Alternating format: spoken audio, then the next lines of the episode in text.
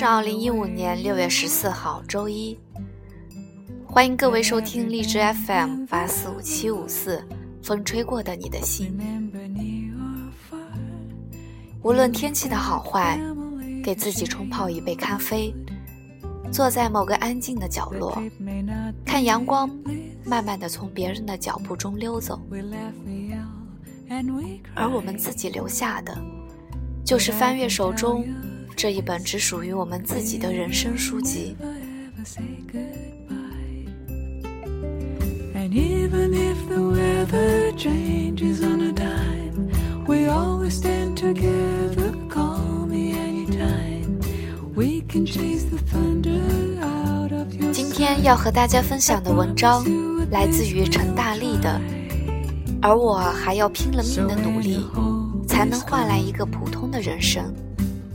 Just look around and you'll see we're here to cheer you on. That's what family was meant to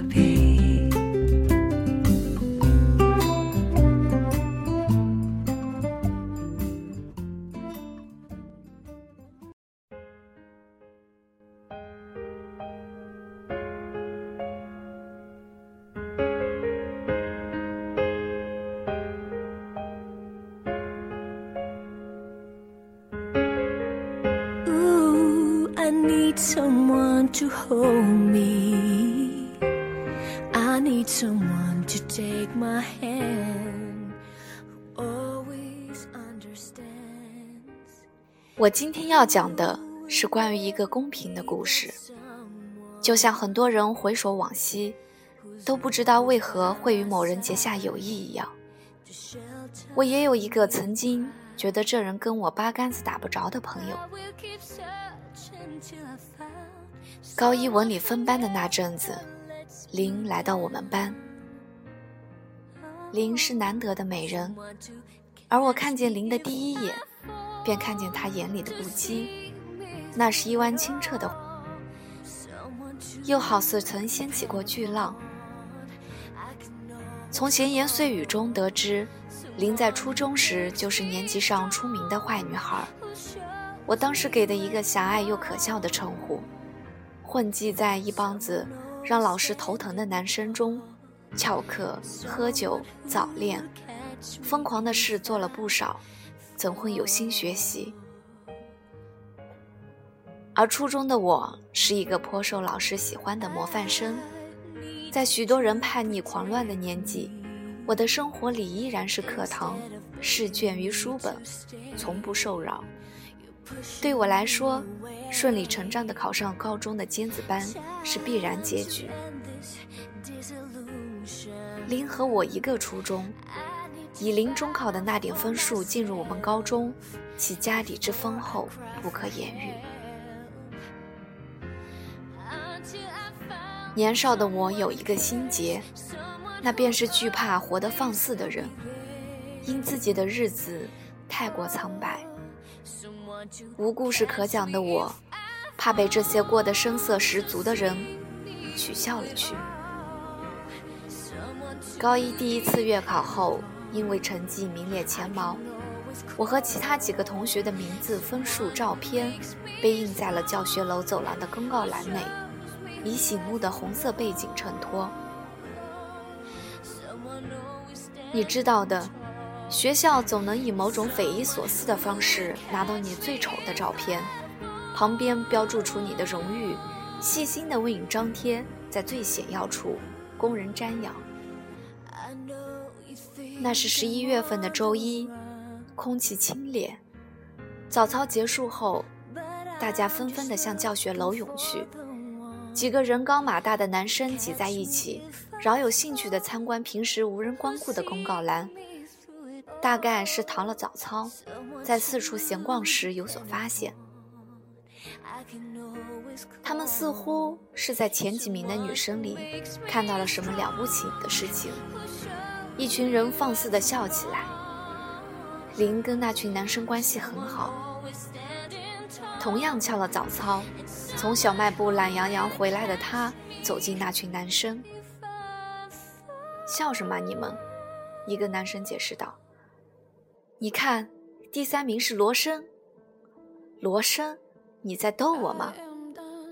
哈，不敢相信吧？我已经把他的照片拍下来了，回去就给罗生看。这小子要是知道自己和一个死胖子重名，还他妈不得气死啊！这句话后，一群男生笑得更夸张了。大概他们并不觉得事件本身有多好笑，只是在林这样出众的女生面前，难免希望做点什么给她留下深刻印象。林拨开人群，站在公告栏前，身后的男生闹嚷着用手机互传照片，林却突然发了火。把手机给我，他对之前回答他问题的男生说道，语气平静，却冷得令人胆战。然后他接过手机，删掉了那张照片。人家成绩好也碍着你们了，真他妈无聊。说完离开了。那个罗生就是我，当时没有文理分科。林还在普通班。这个故事是我一个偶然经过的朋友告诉我的。我初见他时就已认得他，他也认得我，只是不开口。我和林能成为朋友，主要原因有两点。第一点是我们随机分到了一个长期的学习小组，因为我是个讨人喜欢的有灵气的胖子。他很久以后给我的理由，我们成了长期同桌，不时拌拌嘴，讲点段子。第二点则是，我们班的大多数人情窦撬都撬不开，但我属于开的有点过度，时常小女生心思乱飞。我跟林偶尔讨论坎坷情路，在乏味的学习生活中算是有趣。漫长时间了，我向林展示尽了年少的盲目和无知。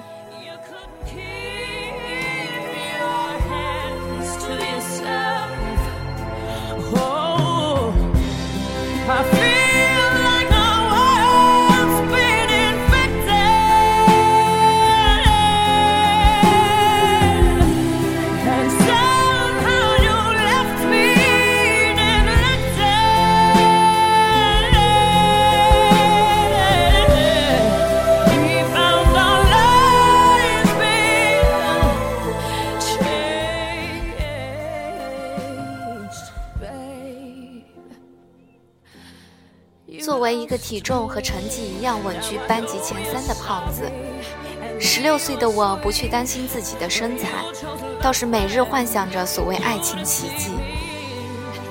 对此，林常嘲笑我说：“少女心兮不可欺兮。”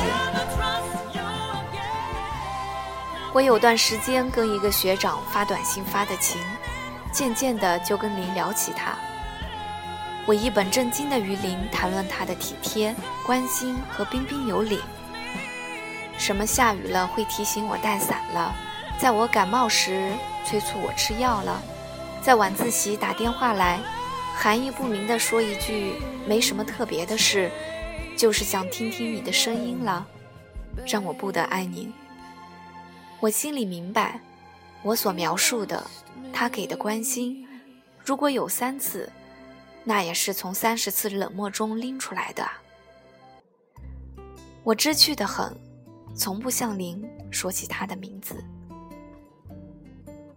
林说他也遇到了相同的问题，他在自习课上悄悄把耳机塞给我，里面放着《A Fine Frenzy》的《Almost a Lover》。这首歌有个很好听的名字，《慰藉恋人》。我们有段时间，每节自习课都听这首歌，直到林的手机被班主任缴了上去。年少的我每每听得机遇落泪，试图将虚无的感情强加给我那平庸无奇的十六岁。我才高二啊，是那种能偷看到喜欢的人一眼就开心的飞起来的年纪。对于爱情，我一无所知；对于自己，我同样一无所知。我当时愚蠢地认为，我和林拥有着相同的心事。这种想法让我有一种可耻的隐秘的骄傲。看呐，林，我多少还是有某件东西和你一样的吧。这种骄傲不久之后就破碎了。那是上午一个课间，林的那个瘦瘦高高的好看的学长，气势汹汹地来到我们班，在门口大声呼唤林的名字。林当时坐在教室中间，装作没听见。学长径直走到林的座位旁，把一个精致的项链盒重重地放在林低头应付的习题册上，轻轻说了一句：“给你的，不许不要。”全班讶然。从学长走后一直到中午放学，林根本没动过项链盒。那天的午休时间，我睡不着，趴在桌上。瞥见林打开了项链盒，对着那条羽毛状的项链笑了起来。我一直记得那个笑容，那个笑容并不强烈，并无惊喜之意，而是洋溢着一种控制感，一种完全的毋庸置疑的胜利。我看着林，什么话都说不出来。林的那个学长，正是我口中的学长。我知道他的一切，而因为他的手机号是我找别人帮我要的，所以他只知道我的名字，不曾见过我，甚至不知道我和林是同桌。回头一想，我的感情除了一厢情愿，还剩什么？林才是有着真真切切的困惑，真真切切的欢欣、犹豫、悲伤。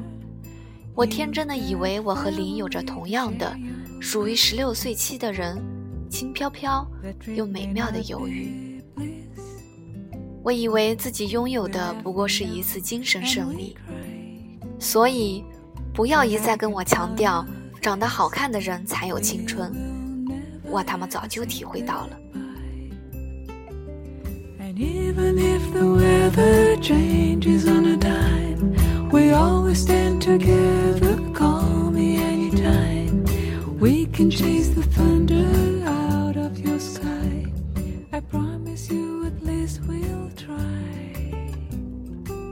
So. when your hope is gone. 转眼就高三了。其实林自从进了我们班之后，学习起来算是踏实，分数在班级上游。他神奇的地方在于，既可以与年级上的不良人物保持往来，没事儿围点记，又可以在面对书本与习题的瞬间收起心。晚自习老老实实刷题，周末了跟他的酒肉朋友天南地北的晃荡，饭桌上觥筹交错，畅聊人生。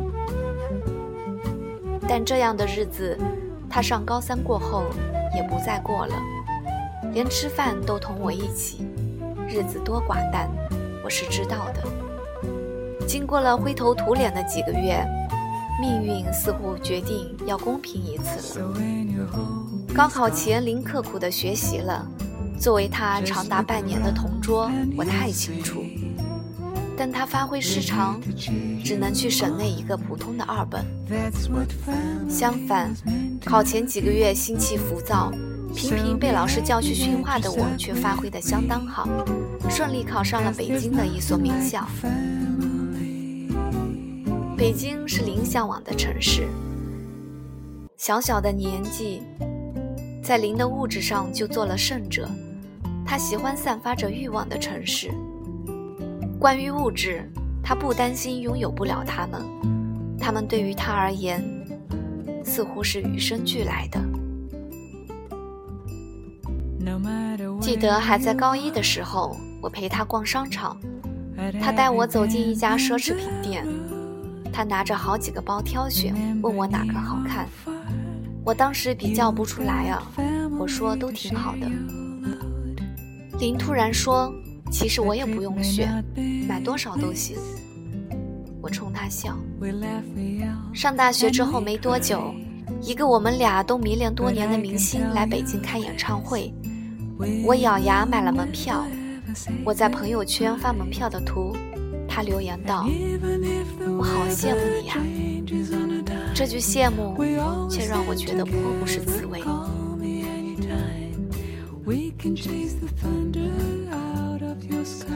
我觉得书里说的很对，有钱并不能改变一个人，反而是没钱会改变一个人。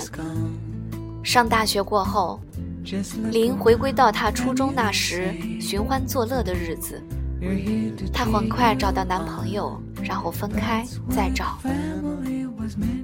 她偶尔打电话来问我的八卦，我便向她倒苦水。你们那边哪个男生喜欢胖子？倒是把他介绍给我啊！说罢，两人一起放声大笑。我没有向他讲起我过得一直很累，我打零工，做家教，所以减食，为的不过是多一点零花钱，弄一身像样的行头。毕竟与人打交道不能太过寒酸。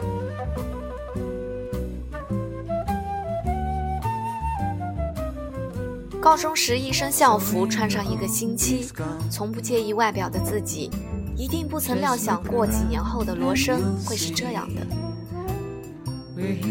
接到父母责问的来电，我讲不出话来。我早不知何时自己开始了这样辛苦的追逐，亦不知他何时是个头。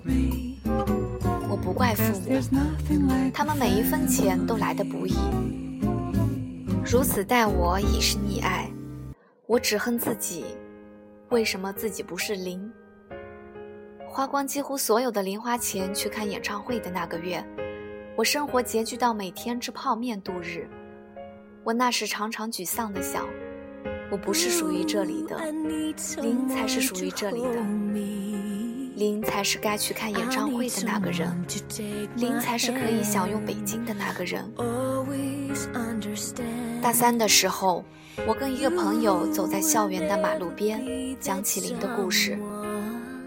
彼时是四月的黄昏，天气极好，马路上三两成群的初中生，笑容灿烂的有些被太阳灼伤的危险。晚风轻的像一个不能被说出的秘密。柏油马路上被镀上金色，沉默而温柔。眼前的世界如此美丽啊！我嘴里的却是他的偏袒与恶意。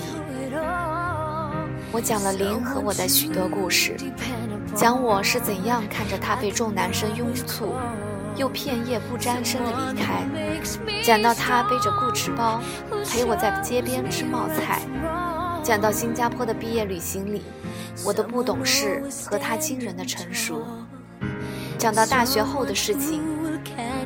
不知怎的，我难过起来。当时路过的一家音响店，正好在放《Creep》。I wish I was special. You are so fucking special. 就歌词来讲，我断章取义了，但我还是很不争气的哭起来。那个朋友给了我一个适时的拥抱。I need to find out for myself before I cry for help. Until I found someone who cares, someone who always will be there. Oh, someone to catch me if I fall, to see me through it all. Someone to depend upon. I can always call someone who makes me strong, who shows me right from wrong, someone always standing tall, someone who will catch me if I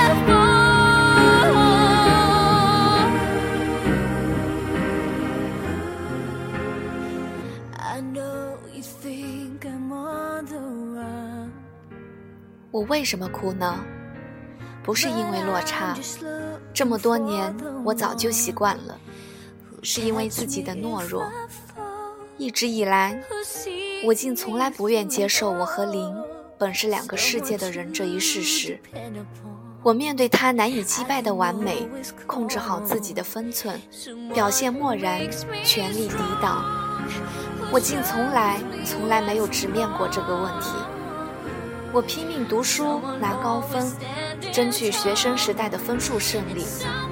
看他在任何一个集体里像太阳一样发光，装作毫不在意。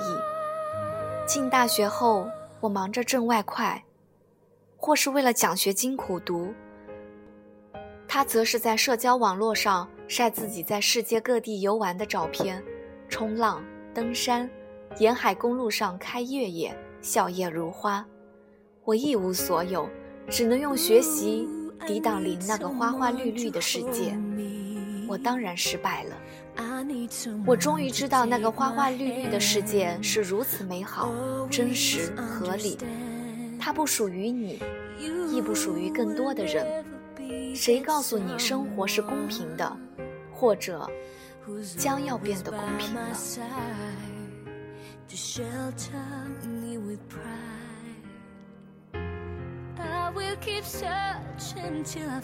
我再次遇见林，是在家乡的超市里。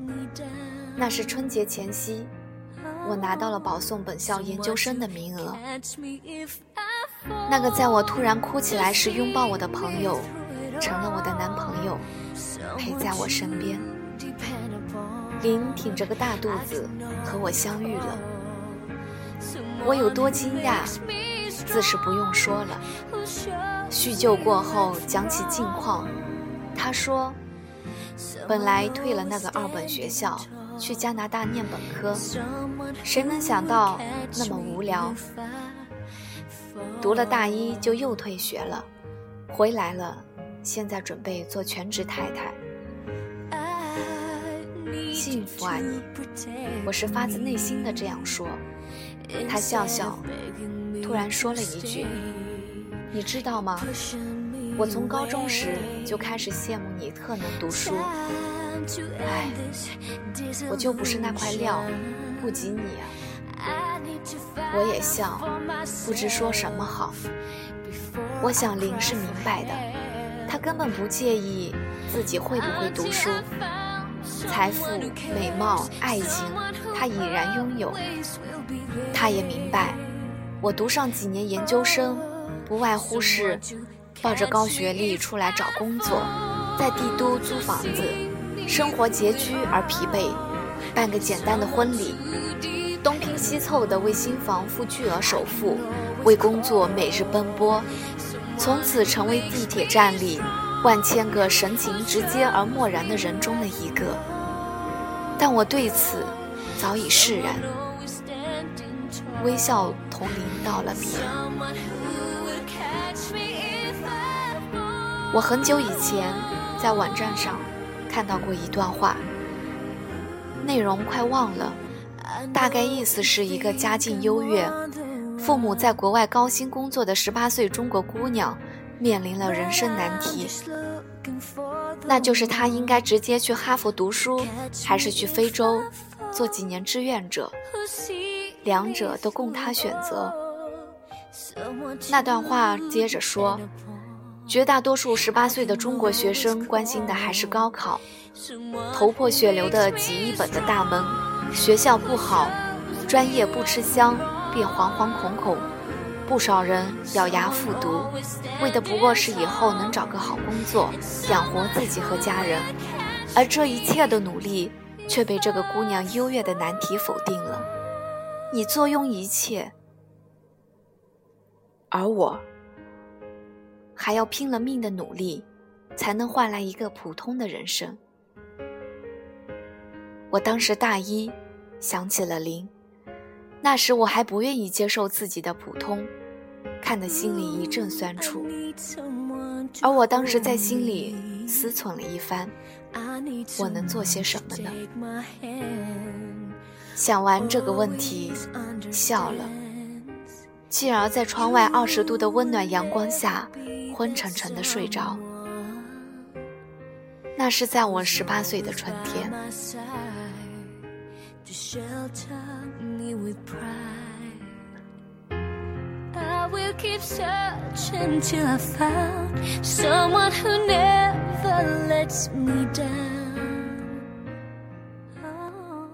谨以此文献给所有的北漂们。你们虽然平凡，但你们有着那些生来就有优越感的人不一样的品质。或许那些人让你羡慕，有着精彩的人生，但我们的人生也是独一无二的。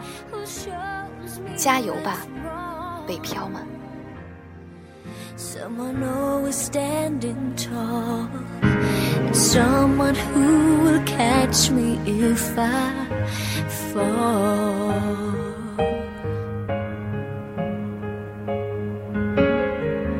I need you to protect me instead of begging me to stay. You're pushing me away. To end this disillusion. I need to find out for myself before I cry for help. Until I found someone who cares, someone who always will be there.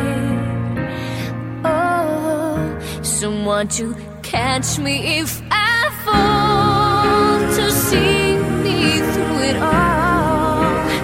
Someone to depend upon. I can always call.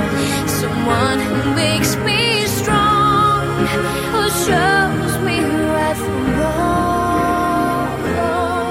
Someone always standing tall. Someone who will catch me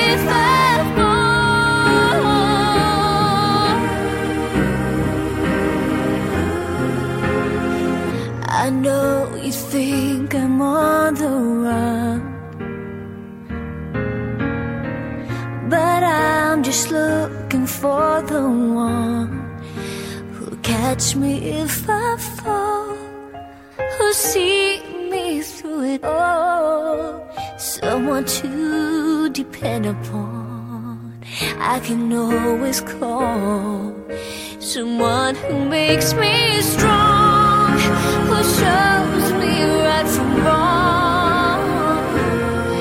Someone always standing tall.